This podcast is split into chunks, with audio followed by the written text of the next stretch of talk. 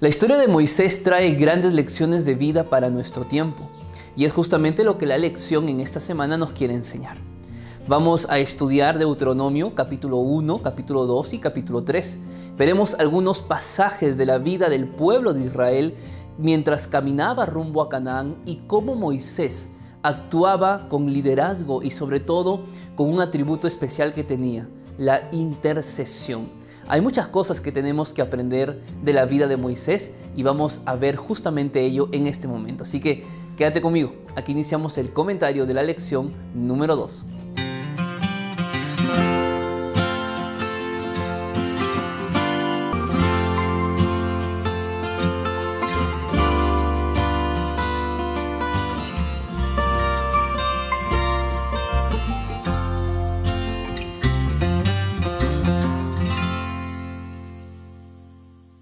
Bienvenidos queridos amigos, qué gusto que podamos estar juntos nuevamente aquí en el canal de YouTube para estudiar la lección de la escuela sabática. Acá está la lección ya en mis manos. Espero que tengas ahí la lección y si no, en la descripción de este video vas a encontrar allí el enlace para que puedas descargarlo en PDF y así juntos poder estudiarlo todos los días. ¿Te parece? De igual manera quiero invitarte a que puedas compartir este video. Recuerda que la mejor forma de alcanzar a más personas a través de esta plataforma es compartiendo el video. Compártelo, te invito a que te suscribas a mi canal si es que aún no lo haces y también a que le des me gusta porque eso nos permite llegar a miles de personas más en todo el mundo. Así que ayúdame también con eso para que el mensaje de Dios siga siendo predicado. Y bueno, vamos a empezar con nuestro desarrollo, pero antes quiero que me acompañes con una oración. Querido Padre que estás en el cielo, muchas gracias por esta oportunidad que nos das de estar aquí reunidos a través de un dispositivo móvil para poder estudiar tu palabra. Anhelamos mucho escuchar tu voz y comprender acerca de la vida de Moisés y cómo ellos, Señor, puede servir en gran manera también para nosotros en este tiempo. Quédate con cada uno de mis amigos al otro lado de la pantalla. En el nombre de Jesús. Amén. Bien, iniciamos con el día domingo de la lección y lleva por título El ministerio de Moisés. Es interesante porque la presencia de Moisés eh, en la Biblia va más allá de los cinco primeros libros. ¿Por qué digo esto? Porque el fundamento del Evangelio, la historia de la caída, la historia de la creación, la historia del diluvio que Jesús mismo la menciona en los Evangelios, todo esto fue escrito justamente por Moisés. Pero veamos algo interesante, Moisés no solamente fue el escritor del Pentateuco, sino que Moisés tuvo la responsabilidad de tener que guiar, que liderar a una nación que era una nación rebelde. Pero allí nosotros podemos encontrar muchos atributos que, Moisés tenía y que sin lugar a dudas necesitamos también tenerlos nosotros en este tiempo. Así que vamos a ir a la palabra de Dios y vamos a buscar allí en Éxodo capítulo 32 y vamos a leer los versículos 29 en adelante, que dice así. Entonces Moisés dijo, Hoy os habéis consagrado a Jehová, pues cada uno se ha consagrado en su hijo y en su hermano para que él os dé hoy la bendición. Y aconteció que al siguiente día Moisés le dijo al pueblo, Vosotros habéis cometido un gran pecado pero yo subiré ahora a donde está Jehová, quizá le aplacaré acerca de vuestro pecado. Entonces volvió Moisés ante Jehová y le dijo, puesto que este pueblo ha cometido un gran pecado al hacerse dioses de oro, te ruego que perdones ahora su pecado y si no, bórrame del libro que has escrito. Qué interesante, ¿verdad? Mientras que eh, eh, Aarón, su hermano, le echaba toda la culpa al pueblo del pecado que habían cometido. Moisés echaba toda la culpa del pueblo y fue ante Dios y les dijo a Dios, Dios, perdónalos o si no, es a mí quien tienes que sacarme del libro de la vida. Yo pregunto, ¿quién haría eso? Solamente un líder, solamente alguien que no mira los defectos en los demás, sino que aprende a amar a todos tal cual son que incluso es capaz de dar su propia vida por esta gente. Por eso Moisés, uno de los atributos que nosotros debemos resaltar en la vida de Moisés es la intercesión. Moisés era un hombre intercedor. Moisés era un hombre que era una figura de Cristo. Porque cuando Cristo vino a esta tierra, vino a interceder por nosotros. Cuando Cristo vino a este mundo, Cristo vino a dar su vida, su vida santa, pura y sin mancha, a darla por seres humanos que habían cometido pecado. Tan igual lo hizo Moisés con el pueblo. No es que Moisés era un hombre perfecto y sin mancha, pero sí era un hombre justo y manso ante los ojos de Dios en relación a los hombres a quienes él guiaba hacia Canaán. Lo maravilloso de la historia es que cuando eh, Moisés va para hablar con Dios por el pecado que el pueblo había cometido, Moisés nos deja un ejemplo de, de liderazgo. Porque en primer lugar, en el versículo 30, él dice, vosotros habéis cometido un gran pecado, pero yo subiré ahora a donde está Jehová. Miren, aquí hay una gran lección que nos deja Moisés. Moisés no solamente señalaba el pecado del pueblo, sino que Moisés se comprometía a buscar una solución para su pueblo. Hoy en día hay muchos líderes de iglesia que lamentablemente solamente ven el pecado de la persona, del hermano, del joven, de la señorita. Les gusta tildar de mal a los que hacen, a los que cometen pecado, pero no buscan la redención de estas personas. Moisés es un claro ejemplo de cómo se debe liderar a la grey de Dios. Moisés no solamente muestra el pecado, sino que ahora Moisés busca la solución para el pecado de su pueblo. En el versículo número 31 ves lo siguiente que dice Moisés, puesto que este pueblo ha cometido un gran pecado al hacerse dioses de oro. ¿Qué está haciendo aquí Moisés? Moisés ahora está llamando al pecado por su nombre. Moisés no se acerca a Dios simplemente para decirle que el pueblo había cometido un pecado, sino que Moisés dice con énfasis cuál era ese pecado del pueblo. Y más adelante en el versículo 32, él dice, te ruego que perdones ahora su pecado. Una vez que él ya eh, hizo expreso el, el pecado ante Dios, ahora lo que él hace es pedir perdón por el pecado del pueblo. Y finalmente él dice, si no, bórrame del libro. Es decir, Moisés se identifica con el pecado del pueblo. Qué interesante, ¿verdad? ¿Cuántas lecciones nosotros podemos aprender de esta parte de la vida de Moisés? Un hombre que, si bien es cierto, llamaba al pecado por su nombre, lo hacía con amor, no lo hacía con venganza, no lo hacía con odio, no apartaba a los pecadores de Dios, sino que buscaba la redención de esas personas que habían cometido un error y que se encontraban en vergüenza. De igual manera, nosotros tenemos que seguir el ejemplo de Moisés. Solo quiero leer aquí la parte final que dice, mientras tanto, lo que vemos en la historia de Moisés y su reacción ante el pecado del pueblo es a Moisés en el papel de intercesor en favor de un pueblo caído y pecador, cosa que Cristo también haría por nosotros más adelante. La pregunta es para ti, ¿cómo estás tú ayudando a los que han caído en pecado en tu iglesia? ¿Qué estás haciendo por ellos? Entramos ahora al día lunes de la lección, el título es Profecía cumplida. Mira, Dios es un Dios que sus tiempos son perfectos. Lo que Él hace en el momento que hace las cosas es porque era el tiempo correcto para, para ejecutar ello. Yo sé que a veces nosotros como seres humanos no, no terminamos de entender lo que Dios hace en nuestras vidas, pero incluso el Señor nos llama a amarlo, a adorarlo y a exaltarlo aun cuando no entendamos muchas cosas que nos toca pasar. Lo cierto es que Dios a través de la Biblia siempre profetizó, siempre habló pensando en cosas que tenían que suceder a un tiempo definido. Algunas de esas, por ejemplo, son las profecías de Daniel, capítulo 2, capítulo 7, capítulo 8, capítulo 9, capítulo 11, donde vemos que la estatua de Nabucodonosor y cómo cada uno cada una de esas partes de la estatua representaba un periodo específico que la historia terminó por corroborarlo. Vemos, por ejemplo, la profecía de las 70 semanas en Daniel 9:27, la profecía de las 2300 tardes y mañanas allí en Daniel 8:14, la profecía de los 1260 años o 42 meses o tiempo, tiempos y medio tiempo. Lo curioso de todas estas profecías que acabo de mencionar es que Dios siempre eh, culminó con éxito en el tiempo que él había indicado. Interesante, ¿verdad? ¿Por qué? Porque Dios es un Dios perfecto y sus tiempos son perfectos.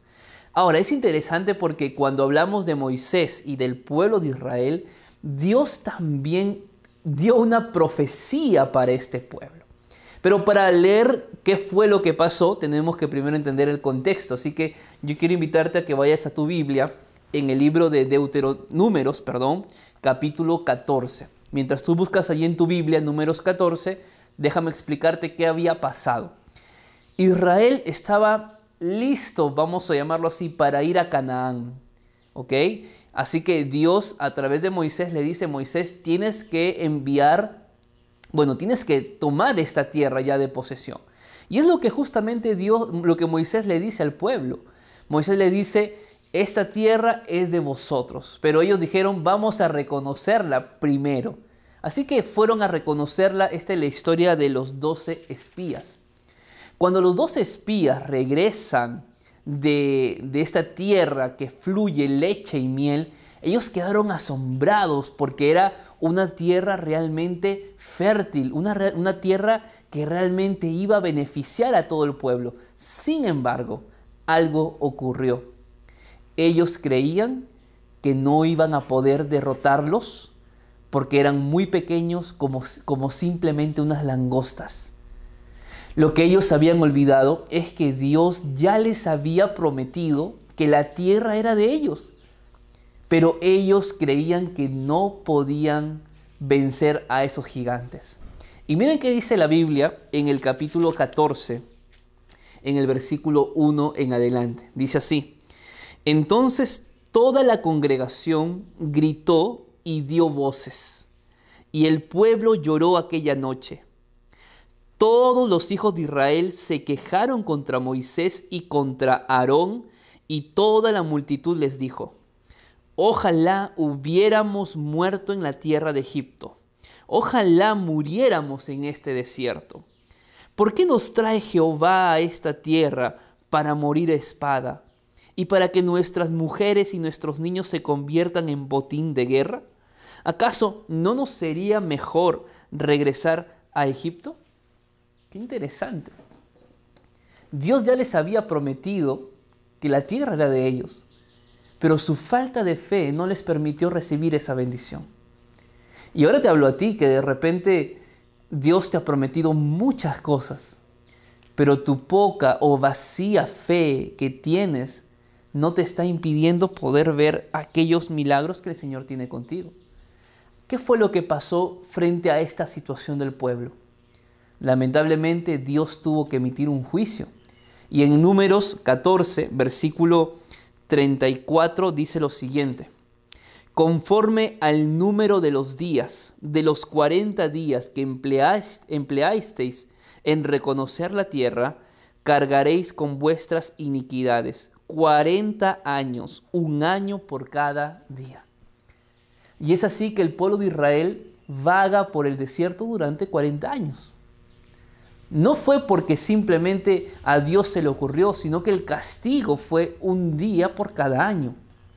40 días reconocieron la tierra prometida, 40 años de castigo. Lo más triste de este castigo que Dios estaba profetizando contra su nación es que nadie de los que habían murmurado contra Jehová mayores de 20 años iban a entrar a Canaán.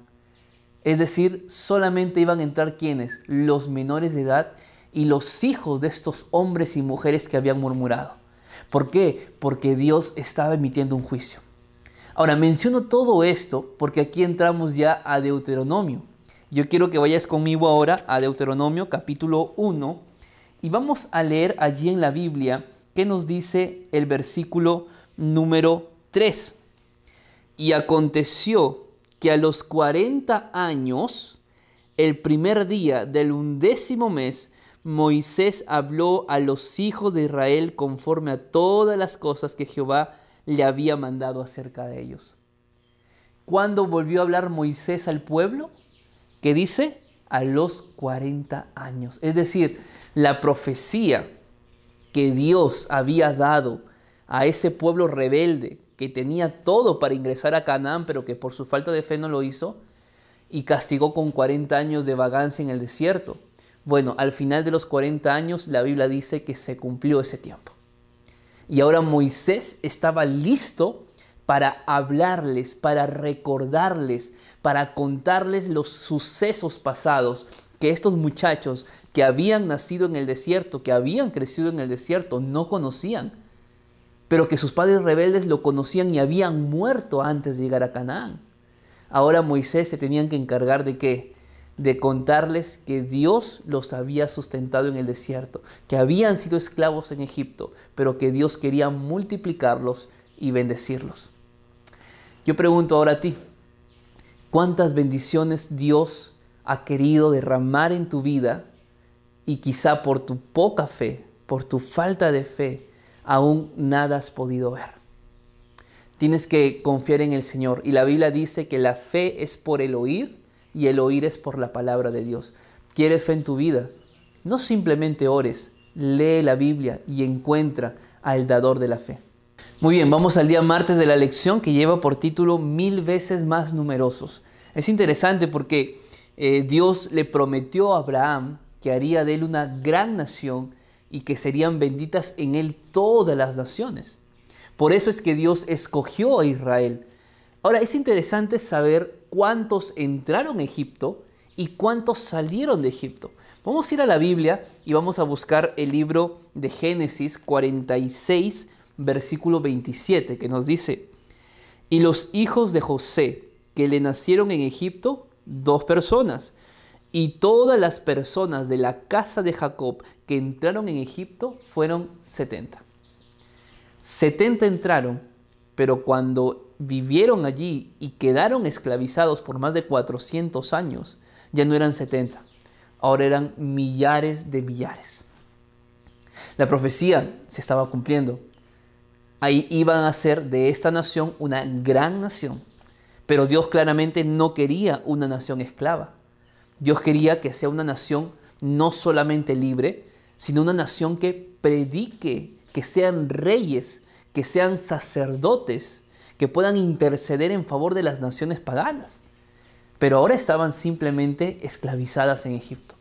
Lo cierto es que cuando el pueblo está a punto de llegar a Canaán, Moisés les recuerda justamente estas palabras. Vamos a leer la Biblia en el libro de Deuteronomio, en el capítulo 1, versículo 9, que nos dice así.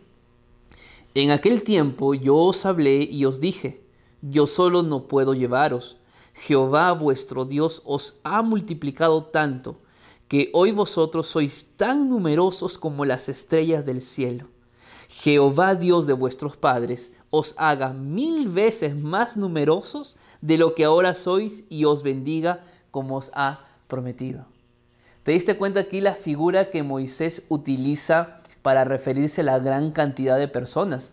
En el versículo 10 él dijo, sois tan numerosos como las estrellas del cielo. ¿Y tú recuerdas qué fue lo que Dios le dijo a Abraham cuando él estaba en su carpa? Que le dijo, sal de tu carpa y mira qué, mira las estrellas del cielo, porque así será que tu descendencia. Y aquí las palabras de Dios se estaban cumpliendo una vez más. Pero no solamente eso, sino que en el desierto Dios sustentó al pueblo. Nehemías capítulo 9, versículo 21 dice lo siguiente. Lo sustentaste 40 años en el desierto. De ninguna cosa tuvieron necesidad. Sus vestidos no se envejecieron, ni sus pies se hincharon. Interesante. Mira, no importa, no importó tanto el pecado del pueblo. Dios era un Dios muy paciente. Un Dios que renovaba su misericordia con su pueblo. Que en el desierto no les faltaba nada. No había hambre, no había sed, no había calor, no había frío, porque Dios los sustentaba. Y aún así, cuando Dios sustentaba el pueblo, lamentablemente el pueblo era un pueblo ingrato. Y ya vamos a hablar de eso un poquito más adelante.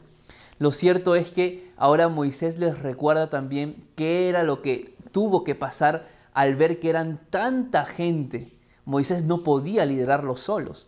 Y vamos a leer qué nos dice la Biblia ahora en el versículo número 12, que dice así. ¿Cómo llevaré yo solo vuestros, vuestras molestias, vuestras cargas y vuestros pleitos? Dadme de entre vosotros, de vuestras tribus, hombres sabios, entendidos y expertos, para que yo los ponga como vuestros jefes. ¿Recuerdas tú esta parte de la historia? Cuando Jetro se acerca a Moisés y le dice a Moisés, tú no puedes con todo esto. Tienes que poner líderes, líderes de a 100, de a 50, de a 20, de a 10. Es justamente lo que Moisés ahora les está contando a los que iban a ingresar a Canaán, porque claramente ellos no habían vivido esa, esa etapa probablemente. Lo, lo, lindo de todos estos consejos que Moisés recibe por parte de Jetro y que Moisés lo escribe en el libro de Deuteronomio es el versículo número 17, que dice así, no hagáis distinción de persona en el juicio, tanto al pequeño como al grande vas a escuchar. No tendréis temor de ninguno porque el juicio es de Dios. La causa que os sea difícil, traedla a mí y yo la oiré. Un consejo nuevamente aquí para nuestros líderes de iglesia, varones y damas. No hagáis distinción de nadie. El que tiene menos recursos no es menor que el que tiene más recursos. El que no se viste como a ti te gusta, el que no usa el perfume que a ti te gusta, el que no habla como tú quieres que hable, no es menor que tú. Ante los ojos de Dios todos somos iguales y todos deben ser tratados de la misma forma. Si tú estás haciendo distinción, porque de repente no te gusta su forma de ser, su forma de hablar, porque sientes que es una persona que habla mucho o que habla poco, o sientes que su familia no es la mejor familia, recuerda de que, ante los ojos de Dios todos somos iguales y que todos merecemos respeto y que todos necesitamos a Cristo como nuestro sustentador y como nuestro redentor.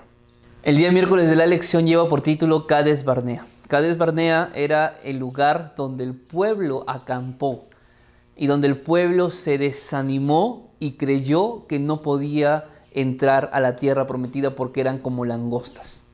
Si bien es cierto, esto lo hemos tocado de forma rápida hace unos días atrás, en el día miércoles de la lección queremos nuevamente ver la falta de fe del pueblo de Dios comparado a la intercesión de Moisés frente a este pueblo rebelde y este pueblo que pareciera que no tenía confianza en el Señor. Lo cierto es que Deuteronomio capítulo 1 hace el resumen de lo que está en el libro de Números capítulo 14. Vamos a leer Deuteronomio capítulo 1 y vamos a empezar leyendo en el versículo número 19, que dice así, Cuando salimos de Oreb, anduvimos todo aquel grande y terrible desierto que habéis visto por el camino del monte del Amorreo, como Jehová nuestro Dios nos los mandó. Y llegamos hasta Cades Barnea. Entonces os dije, habéis llegado al monte del Amorreo, el cual Jehová nuestro Dios nos da. Mira, Jehová tu Dios te ha entregado la tierra. Sube y toma posesión de ella, porque él ha dicho, no temas ni desmayes.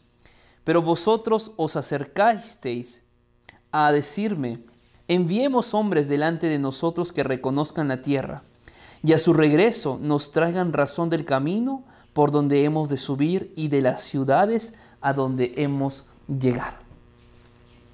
Interesante.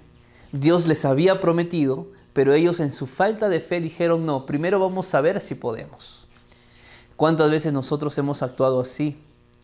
Dios ya nos dio sus promesas, pero pareciera que nosotros somos los que obstaculizamos que Dios cumpla sus promesas en nuestra vida. Lo cierto es que el pueblo envió a los dos espías a reconocer la tierra y vinieron desanimados, vinieron desalentados. No todos. Allí estaba Josué, allí estaba Caleb. Pero ¿cuál fue el desenlace de todo esto? El versículo número 29 nos dice lo siguiente. Entonces os dije, no temáis ni tengáis miedo de ellos. Jehová vuestro Dios, el cual va delante de vosotros, peleará por vosotros conforme a todas las cosas que hizo por vosotros en Egipto ante vuestros ojos. En el desierto has visto que Jehová tu Dios te ha traído como trae el hombre a su hijo, por todo el camino que habéis andado hasta llegar a este lugar. Pero ni aun así creísteis en Jehová vuestro Dios. Interesante, ¿verdad? Lo que hace Moisés es decirle, pero ya olvidaron lo que Dios hizo en su vida en el pasado. Ya no recuerdan cómo Dios abrió un mar rojo. Ya no recuerdan cómo Dios los liberó de Egipto. Ya no recuerdan cómo Dios les envió maná del cielo. Y aún así no creen que Dios puede hacer algo más en sus vidas. Interesante y muy triste. Pero lo cierto es que esta realidad del pueblo puede ser hoy tu realidad. Quizá te hablo a ti que ya olvidaste las bondades de Dios en tu vida. De repente ya dejaste un lado y tienes que volver a recordar los milagros que el Señor hizo en tu vida en el pasado. De repente te liberó de una enfermedad, te liberó de un accidente, te dio el trabajo que tú tanto estabas buscando, pudo ayudarte a arreglar los problemas que tú tenías en tu casa, te liberó de un vicio, y aún así tú crees que Dios ya no puede hacer nada más en tu vida. ¿Saben? Cuando nosotros olvidamos lo que Dios hizo en nuestra vida en el pasado, nosotros nos volvemos cristianos ingratos. Eso que Dios hizo en el pasado en tu vida, tómalo, aférrate, nunca lo olvides, porque ese mismo Dios que actuó en el pasado, ten por certeza que Él también actuará en el futuro. Lamentablemente para Israel eh, hubo un castigo y Moisés intercedió por el pueblo, porque Dios quería destruir a la nación. Y Moisés le dijo, pero Dios, ¿cómo vas a destruirlos? ¿Qué van a pensar luego de ti los de, las demás naciones? Moisés trató de negociar con Dios. Y es cierto, no los destruyó en el momento, pero sí les dio un castigo muy fuerte. Vamos a ver el castigo en el versículo número 34 en adelante. Cuando Jehová oyó la voz de vuestras palabras, se enojó e hizo este juramento. Ni un solo hombre de esta mala generación verá la buena tierra que juré que había de dar a vuestros padres. Ninguno excepto Caleb, hijo de Jefone, él la verá, y yo le daré a él y a sus hijos la tierra que pisó, porque ha seguido fielmente a Jehová. También contra mí se enojó Jehová por vosotros y me dijo, tampoco tú entrarás allá. Josué, hijo de Nun, el cual te sirve, él entrará allá. Anímalo, porque él la entregará a Israel. Y vuestros niños de los cuales dijisteis que servirían de botín, y vuestros hijos que no saben hoy lo bueno ni lo malo, ellos entrarán allá, a ellos les daré, y ellos la heredarán. ¿Te has puesto a pensar de que muchas veces las bendiciones que Dios tiene para tu vida y que Dios no las derrama porque no estás preparado, quizá le dio a otra persona más? Dios tenía un plan y una bendición especial para los que salieron de Egipto hacia Canaán, pero nadie de ellos lo recibió porque no estaban preparados. Dios entregó esas promesas hechas realidad a los hijos de esta generación incrédula. La pregunta es, ¿vives una vida cristiana incrédula? Porque probablemente Dios esté deseando bendecirte, pero tú hoy no estás preparado y esa bendición puede pasar para alguien más. Muy bien, llegamos al día jueves de la lección que lleva por título La iniquidad de los amorreos. Saben, el tema de los juicios de Dios en el Antiguo Testamento siempre va a ser un tema complicado muchas veces para explicar.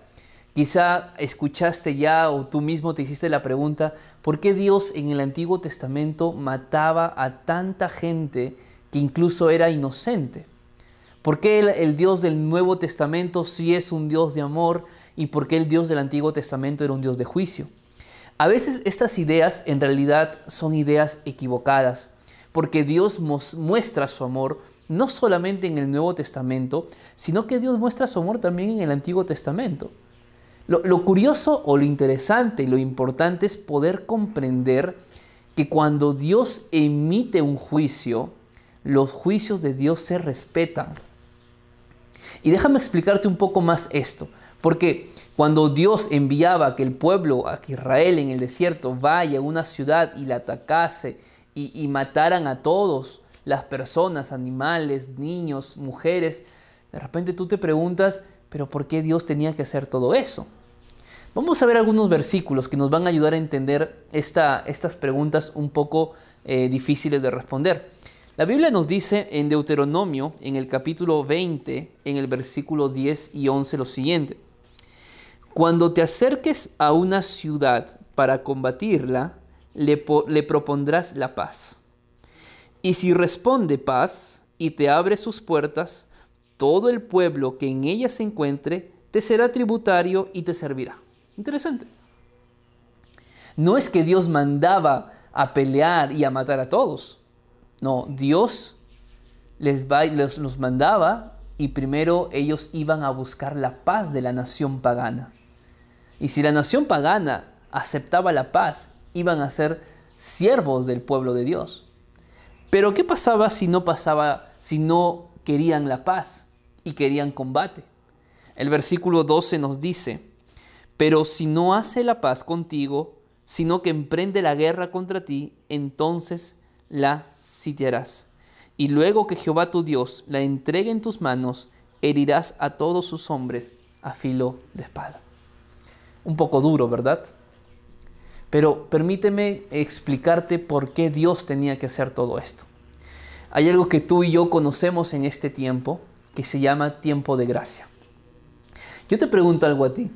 ¿Habrá algún ser humano capaz de reclamarle a Dios al fin del tiempo el por qué va a matar y a exterminar a los pecadores? Yo creo que no, porque Dios ya nos dio suficiente tiempo de gracia para qué? Para arrepentirnos. Pero Dios sabe que hay personas que no aceptan su misericordia, que no aceptan su perdón. Y por más que esa persona se le dé una oportunidad una, dos, tres, diez, treinta, cuarenta, cincuenta veces, siempre va a ser el mal. ¿Y qué es lo que hace Dios? Dios emite un juicio. Cuando vemos de forma aislada la historia del diluvio, caemos en la tentación de pensar que Dios fue malvado y que Él destruyó a todas las personas que habían allí. Pero cuando tú ves detenidamente la historia, vas a, ver, vas a darte cuenta que Moisés predicó 120 años antes de la destrucción. 120 años de oportunidad de arrepentimiento. 120 años donde el tiempo de gracia se manifestó para los antidiluvianos, pero ni en 120 años una persona se arrepintió. Entonces yo pregunto, ¿Dios es malo? No, Dios no es malo, sino que Dios una vez que cumple el tiempo de gracia para la nación, ¿qué hace Dios? Emite un juicio. Hoy estamos en el tiempo de la gracia, pero un día el tiempo de la gracia se cerrará. Y yo me lamentaré por no buscar a Dios en todas las oportunidades que Él me dio. Yo ya no le voy a echar la culpa a Dios de que Él nunca me dio una oportunidad para arrepentirme. ¿Te das cuenta? En el caso de Jonás y Nínive, Nínive iba a ser destruida. Pero Dios se arrepintió porque el pueblo tomó conciencia y cambió su vida y Dios les perdonó. Entonces no es que Dios siempre destruía. Dios destruía las naciones cada vez que ya no había remedio alguno en esas naciones paganas. Un caso de estos es justamente eh, el tema de los amorreos que vemos en Deuteronomio capítulo 2 y capítulo 3. Dios entregó a los amorreos en las manos del pueblo de Israel. ¿Pero qué? Fue que Israel, perdón, fue que los amorreos eh, no sabían que esto iba a pasar. Fue que Dios los tomó por sorpresa y, los mató a todos sin, sin, sin amor y sin misericordia. En realidad no fue así. Vamos a entender qué nos dice la Biblia en Génesis capítulo 15 y vamos a leer el versículo número 16, que dice lo siguiente, esto está en el contexto de la conversación de Dios con Abraham y el nacimiento del prometido, que era Isaac.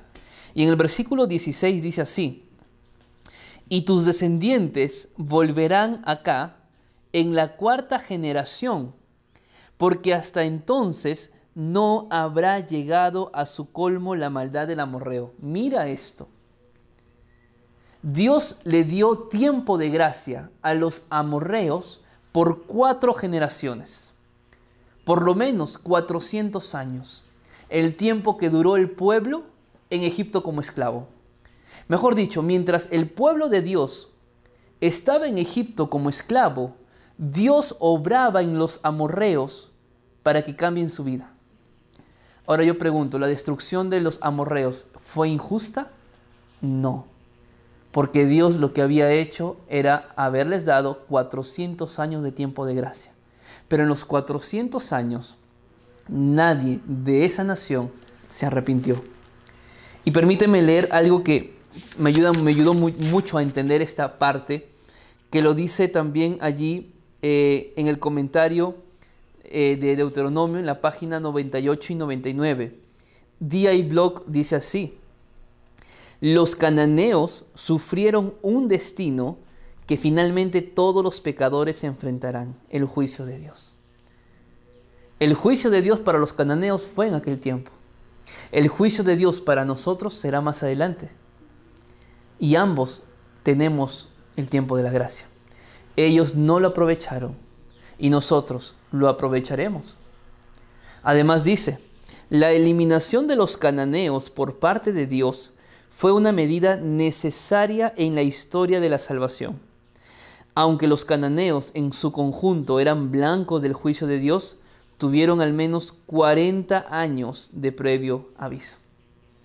Pero ni aún en los 40 años los cananeos estaban dispuestos a arrepentirse. Mientras que los israelitas no estaban listos para tomar Canaán, los amorreos tampoco estaban listos para dejar esa ciudad. Mientras que el pueblo de Dios maduraba en la esclavitud, Dios tocaba los corazones de los amorreos en su ciudad. Pero no pudo pasar nada.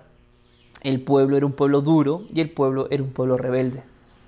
La pregunta para ti es, ¿cómo estás aprovechando el tiempo de gracia que Dios te da?